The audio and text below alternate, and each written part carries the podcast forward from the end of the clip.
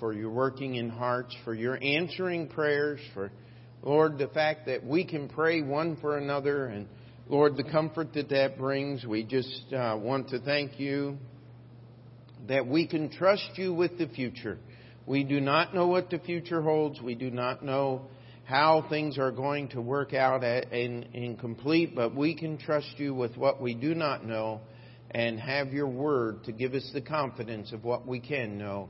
We thank you, Lord, for all that you do for us. In Jesus' name, amen. Go, ye kids are staying, right? Okay. And the rest of us, let's take our Bibles and turn to the book of Exodus. And I, I will tell you, this is a sermon that I did preach this morning at Community Baptist Church. And uh, the Lord laid it on my heart to preach it again here because the message is one that we, we both need, both churches need right now at this point. And uh, Hopefully it'll be just a little bit different than this morning, but uh, not not terrible amount. But uh, I, I want us to start in verse 15 of Exodus chapter 14. I just want to give you the direction that we're going, the context of the message, and then we'll kind of put everything together. I hope and and make sense of this. But look at the last phrase of verse 15. This is the story, of course, if you're familiar with your Bible, this is the story of Moses and the children of Israel crossing the Red Sea. And in verse 15, God is speaking to Moses and he says, Speak unto the children of Israel, and here's the title for the message, that they go forward.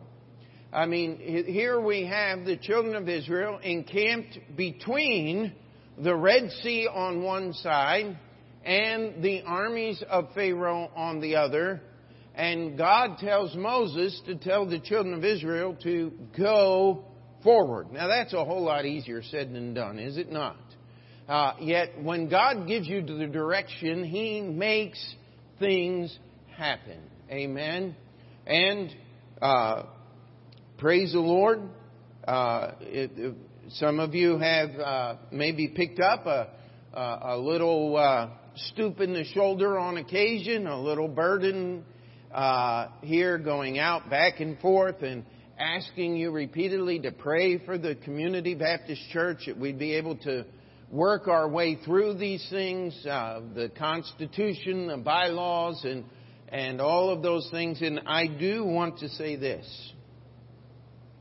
None of this could have happened without the patience and the prayers of the people of the Open Door Bible Baptist Church.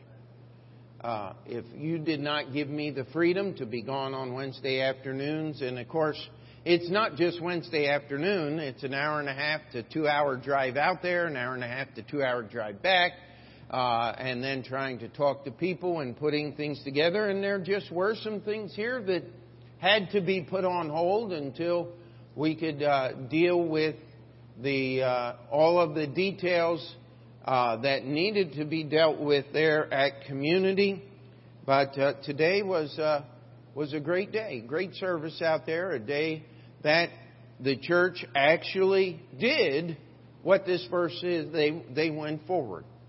We've closed out the old business. We've basically drawn the proverbial line in the sand uh, as you said, and really giving this church a chance to start over. Now, I do want you to understand uh, Open Door Bible Baptist Church has given quite a bit uh, time wise, and you've shared, uh, allowed me to take time to, to go out there and, and do those things, but we're also, I told them, I said, what more can we give to the church? Than allowing Andrew to go out and become the pastor because that's that's really going to cut us short on a lot of different areas.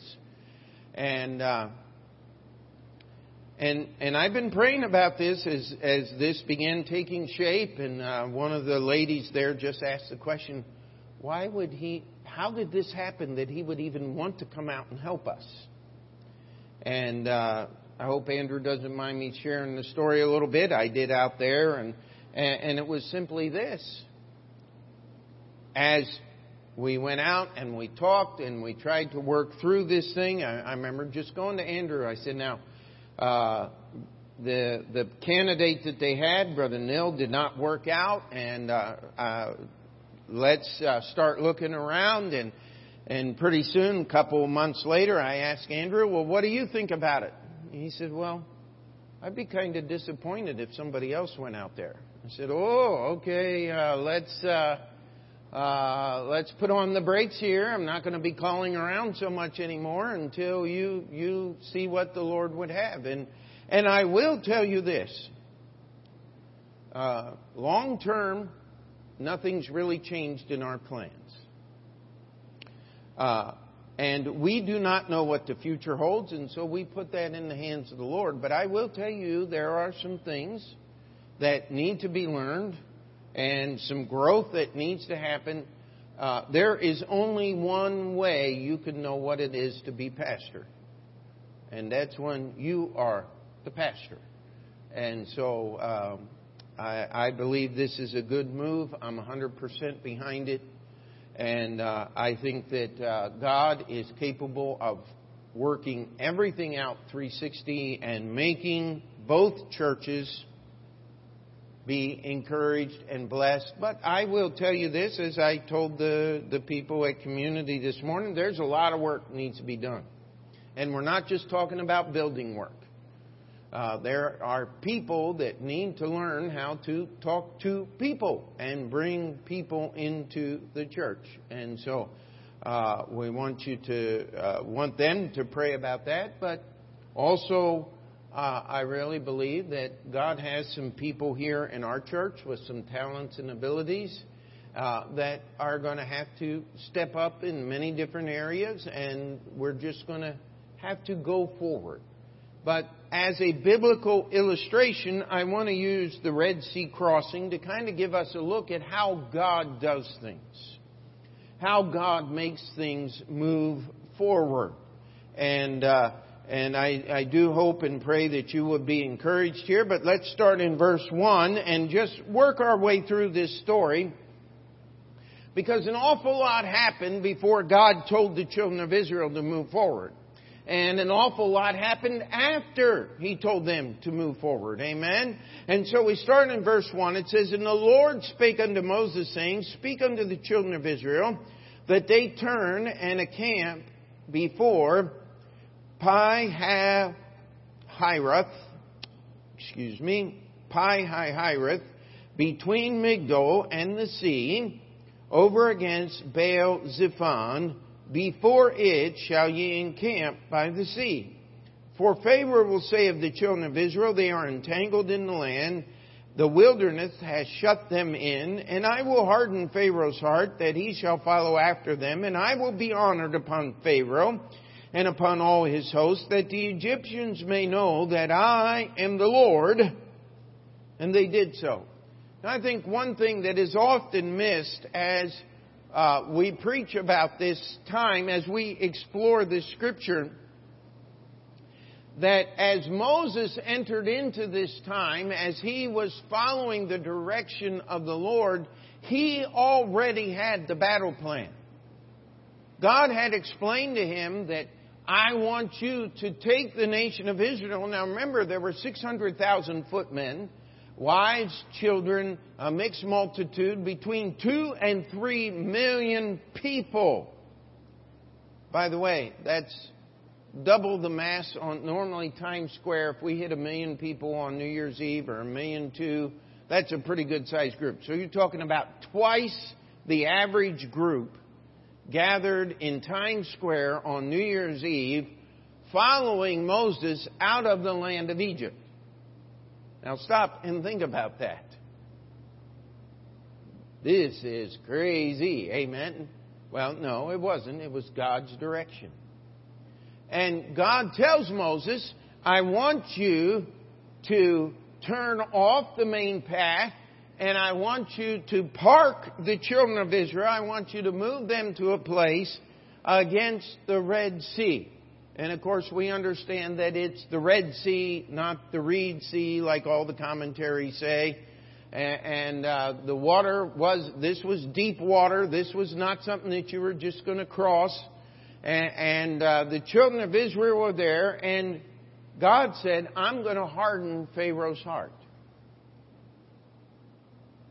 You see, there was one thing left in the land of Egypt that God had not destroyed. Pharaoh himself and his army.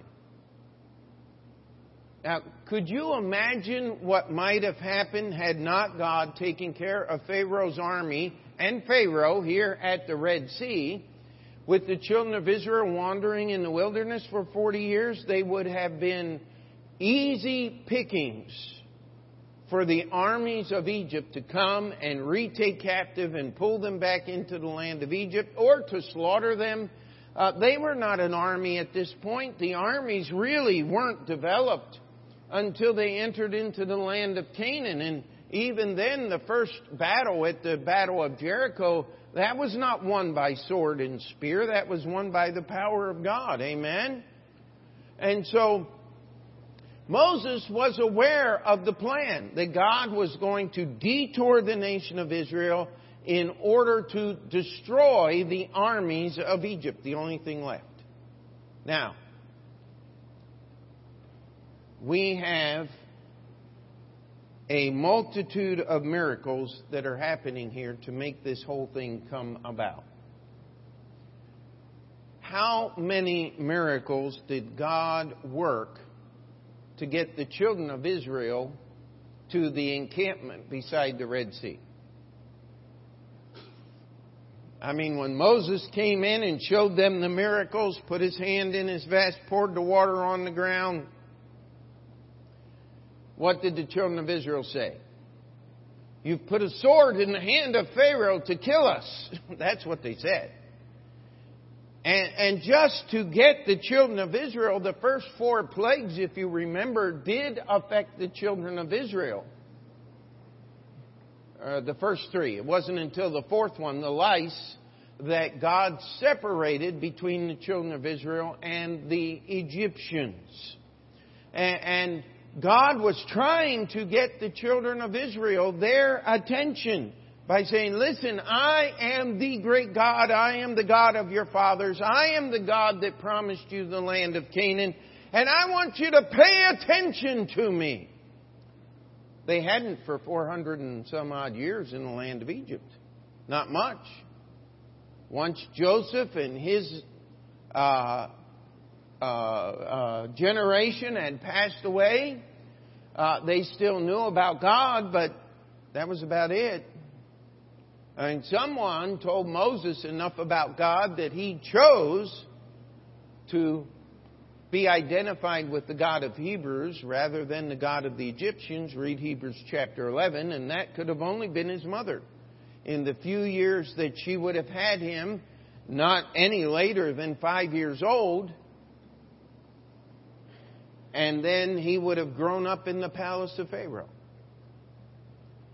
God destroyed and attacked every god of Egypt. He put the sun out for three days. The greatest Egyptian god was Ra, the sun god.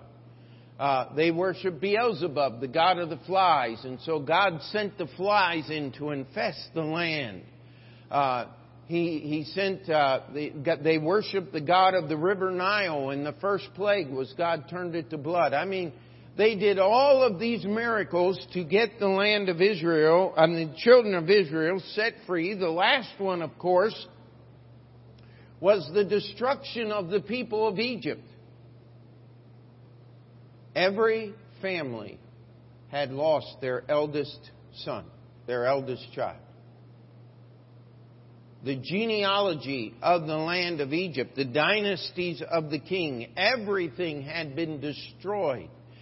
And, and God was so thorough, He even went through the animal, uh, uh, the, the, uh, the, the bulls and the domesticated animals of the children of Israel and killed all of the firstborn of those. There was, there was no continuous bloodline left in the nation of Israel when God was done. And that night, as they buried their dead, Pharaoh called Moses and, uh, sent messengers, did not even go to him in person and said, Get out of the land of Egypt. And he said, Pray for me also. But it didn't take him long to change his mind, now did it? But I want you to stop and just take a moment. These plagues didn't happen all in the same week or month. It was a period of, of six to eight months as these plagues, one after another, destroyed everything that was left in the land of Egypt. It's now April, Passover, and on Passover night they leave the land of Egypt. And then God tells them, take a detour. How many of you have ever taken a turn and wound up in the wrong place? Well, I'll tell you one time, don't ever do this in the Ozarks. Uh, how many of you know where the Ozarks are? Between Arkansas and Missouri there. Man, I took a wrong turn on a dirt road one night, and the next thing I know, the road was chunks of gravel this big. And I had a little Ford Escort the wheels were turned sideways and I was just sliding down the road. And then came a river that was half, it was almost as wide as this first pew to the back pew there. It was about 40 feet wide and it was a low water bridge. How many of you know what those are? That's where they bring a bulldozer through and they push all the big rocks out of the bottom of the river and then pour hydraulic cement under the water and let the river run over the bridge. It was about 10 o'clock at night, pitch black, and I couldn't even tell how deep the water was. Terrified. Well, the children of Israel got on a detour, and now they're looking out at the Red Sea. They're stuck. God had done all of these miracles to put them in that exact spot at that exact time. And were they grateful? Hello? Were the children of Israel happy about where they were? Absolutely not. In fact, let's just read what it says here. Uh, verse 10, And when Pharaoh drew nigh, the children of Israel lifted up their eyes, and behold, the Egyptians marched after them, and they were sore afraid. And the children of Israel cried out unto the Lord. And they said unto Moses, Because there were no graves in Egypt, hast thou taken us uh, away to die in the wilderness? Wherefore hast thou dealt with, thus with us? To carry us forth out of Egypt. Is not this the word that we did tell thee in Egypt, saying, Let us alone that we may serve the Egyptians? For it had been better for us to serve the Egyptians than we should die in the wilderness. I do want you to take one note. Where did these people die? The children of Israel. The ones that were complaining. They died in the wilderness, didn't they? Because they had refused to obey God to go into the land of Canaan. You better be careful what you pray for. Uh, God is listening. And He knew what was going to happen, but I want you to understand that just because God is working all the miracles and God is moving everything doesn't mean it's necessarily going to be comfortable. Amen. It means you're going to be where God wants you to be so that God can do the miracles that God wants to do. So now we've talked about the children of Israel let's take a moment here and think of all of the miracles that God did to get Pharaoh's army to this point. You talk about insanity. Here we have all of those plagues that happened, they just buried. The Bible says that Pharaoh, when he gathered his army together, he put a captain in every chariot. There were no enlisted men in this army. This was every leader, instead of leading his troop of men, was now put in a chariot to fight. He said, I'm only taking all of my best men, all of my leaders. I'm not taking any of the, the privates, the people who don't know what's going on. It's only going to be officers. Wow, what a formidable army. No general in history since has been so foolish as Pharaoh was on this day. Have you thought about the hand of God that moved Pharaoh to do such a foolish thing? To take every leader of his army and put their lives on the line? To chase the nation of Israel, whose God had destroyed the land of Egypt? Uh, how in the world did they get enough horses? Because many of the horses had been killed in the plague of the hail and the fire and all of those things. He had emptied the land of Egypt to chase the children of Israel, more than likely every captain had buried a son. And they were going to get their vengeance. Wow. And then the children of Israel turn and get stuck in the Red Sea and they can't go forward. And Pharaoh hears about it and he takes the cream of his army, the best of his equipment, all of his chariots, and they go after the children of Israel. Would you do that? I mean, stop and think of all of the destruction in the land of Egypt. Then you're going to chase the people you finally set free. This is beyond insanity, is it not? But this is what happens when you choose to disobey God. If you want to study, go through your Bible, you'll find that Pharaoh hardened his heart, and then God hardened it. And God hardened it again, and he says, I'm going to harden it one more time. He said, when I'm done, there's not going to be any more Pharaoh. There's not going to be any more army. And then Pharaoh gets there, and his chariots and, and horsemen and everything come right up against the children of Israel. And that pillar of cloud that covers the children of Israel had been leading them toward the Red Sea, now picks up and moves to the back of the army of the children of Israel and deposits itself between the Pharaoh's army and Pharaoh and the children of Israel. Can you get the picture here? Here you have this massive people, the children of Israel, two to three million people, and they're following a cloud during the day and a pillar of fire by night, and all of a sudden this thing picks up and moves and lands itself right between you, the Pharaoh's army, and the children of Israel. Don't you think that'd be enough to scare the living daylights out of you and send you home? And then they see the Red Sea open.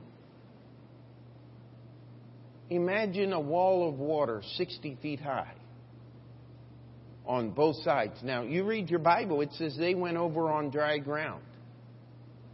They weren't slopping through the mud and the puddles. There was dust rising from the children of Israel as they were marching through the valley of the walls of water. How much insanity would it take to make you walk down in there chasing these people when you have this cloud that is total darkness, giving darkness to you, and it gave light to the children of Israel so they could see where they were going all the way through? They didn't even need Thomas Edison to invent streetlights. God gave them their own light. They could see everything they were doing, but the children the, the Egyptians couldn't see anything. It was just total blackness. And they followed the children of Israel down into the valley of the walls of water. No one in their right mind would be so foolish. Now, would they? But of course, Pharaoh wasn't in his right mind, hadn't been for quite a long time. And just the time the veil lifts and they're able to see the children of Israel on the far shore, as the morning light comes, the sun peeks over the horizon. They look and they see the children of Israel, and you could probably hear Pharaoh saying, On to the slaughter! And then they see Moses standing up there like this. And then they look, and that wall of water begins to fall apart and come down in, and their chariot wheels are uh, knocked off. Could you imagine the fun the angels would have had? As kicking off the chariot wheels and just watching the Egyptians turn in circles. And it says that they drave them heavily. They finally they got the idea we are in trouble, but those walls of water came down and there was not a soldier, including Pharaoh, left in his army. Nothing. Could you imagine back in Egypt as the days go on and they hear nothing at all? As Pharaoh and his army would have ridden out, as the Bible says, with a high hand, with shouts of victory, and because the children of Israel had no. But when we get to the crux of the sermon, we have the Red Sea, the children of Israel, Pharaoh's army. And the people of Israel are saying, You just brought us out here to kill us. Now look at Moses in verse 13. And Moses said unto the people, Fear ye not, stand still and see the salvation which the Lord will show you today, for the Egyptians whom ye have not seen, whom ye have seen today, ye shall see them again no more forever. The Lord shall fight for you, and ye shall hold your peace. Now, boy, that's pretty powerful, is it not? This is before the Egyptians are destroyed. Moses says, You're never going to see a one of them ever again. The God is going to show you His salvation and you're going to hold your peace. That's a nice way of saying you're going to shut up. And but then look at the next verse. Verse 15. And the Lord said unto Moses, Wherefore criest thou unto me? Do you get the. Moses is there looking at the children of Israel saying, you're going to see God's salvation. You're never going to see these Egyptians again. God's going to fight for you and you're going to be quiet. And then, God, what in the world are you going to do? I love that. Because that's where we find ourselves, right here. How in the world do we move forward? Well, I want you to understand. God did a whole lot of miracles to bring the children of Israel there. He did a whole lot more to bring the Egyptian army there. Moses already knew the plan, so why was he worried? Because he was a human being. How many of you have ever been concerned, worried about whether God's going to do his work or not? I want to tell you, God always does his work. God never, ever fails. But He's going to put you in a place where it is not very comfortable. Hello. And here was God's answer Moses, you tell the children of Israel to move forward. But, aren't you glad God puts a conjunction in there?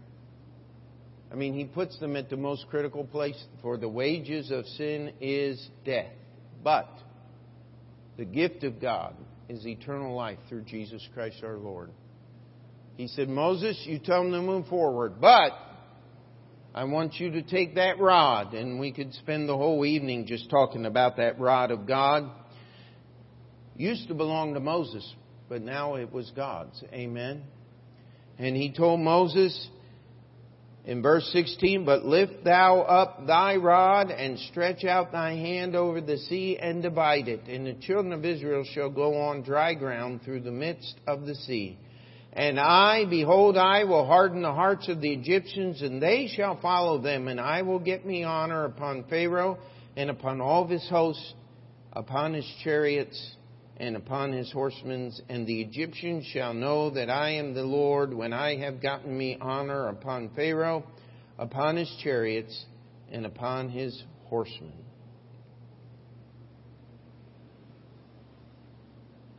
You see, you have a choice, each one of us do in our lives. Either we're going to go forward and serve the Lord, or we're going to fail. What would have happened to the children of Israel if they'd have just went back and surrendered? God never gave them that option. And God does not give His children the option of failure. The only reason we fail in our service for God is because we purposefully choose to disobey God. Now, I'll tell you, there's a lot of things that got to happen. We're, I've got it on the prayer list, all the details necessary to get Andrew moved out there. There's a lot of them.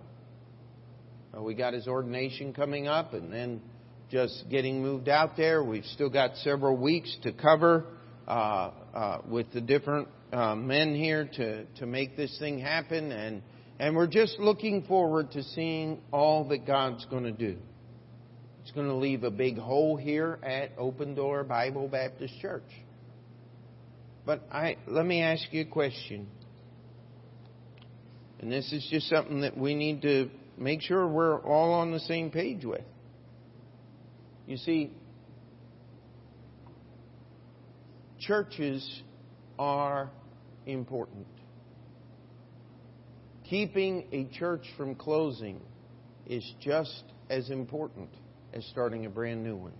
Amen? And it only takes one thing. Uh, I teach this in the inner city missions class every time. I said, it only takes one thing to start a church. Uh, that's a lifetime. I, I think after 26 and a half years, we got a pretty good start at Open Door Bible Baptist. Amen? Uh, but this is what Brother Clayton told me a long time ago. He says, listen, if you're going to grow, if you're going to see things happen, everything's got to change. Because what you were doing isn't working, so it's got to change. Well, guess what? We need to move forward. Community needs to move forward. If you're going to serve God, you're going to move forward. Amen? Are we still together? And God is the one that does the miracles. I love this. God tells Moses, You lift up your rod and you divide the Red Sea. Who divided the Red Sea? Moses did. God told him to, but God is the one that did the work now, isn't he? Uh, hello? God wants to use people in His work. And just about the time Leland and Rachel really get settled in and really start helping and things really start moving in the right direction, God's going to move them on. Uh, you know what? Get used to it. If we're going to see God work, we got to move forward. And God wants us to have churches established. He wants us to keep churches open. And, I will tell you, between here and Riverhead, uh, there are some churches, but nothing that I could recommend without serious reservation. We, we need that church to survive. But we need open door to continue to survive. Amen? And to grow. And the only answer is for each of us as individuals to realize that we need to go forward, that there are things in our lives that are going to have to change. God's done an awful lot of miracles to bring us to this point, and this is not comfortable. But that's okay. Because we want to go forward. Can we say amen to that? We want to see God do the work. The only problem is He's already given us marching orders. Go ye into all the world. Well, are we going to get that done? No, God is. But He expects us to move in the right direction, doesn't He? And so tonight, just as I asked community this morning, can we covenant together to move forward for God? To take responsibility, to step in. And by the way, if you uh, want to know what that responsibility is, get busy where you are, and we will give direction. As we serve the Lord together, He is the one that does the miracles. Now, I'll tell you, Open Door has had its share of miracles. Amen? But isn't that wonderful what happened to Brother Franz two weeks ago or three weeks ago when the man who owns the building just said, Huh, I'm going to give you the big meeting space on Sunday mornings. That's yours for free. That's because that space had been scheduled to be turned into physical therapy space. It was going to be lost. Now Franz has got a bigger place to meet in. I, I just love when the Lord does the miracles. But that would have never happened if Brother Franz hadn't just stayed faithful. Even when the heat was out and it was cold. Now, who cares if the heat's on or not, right?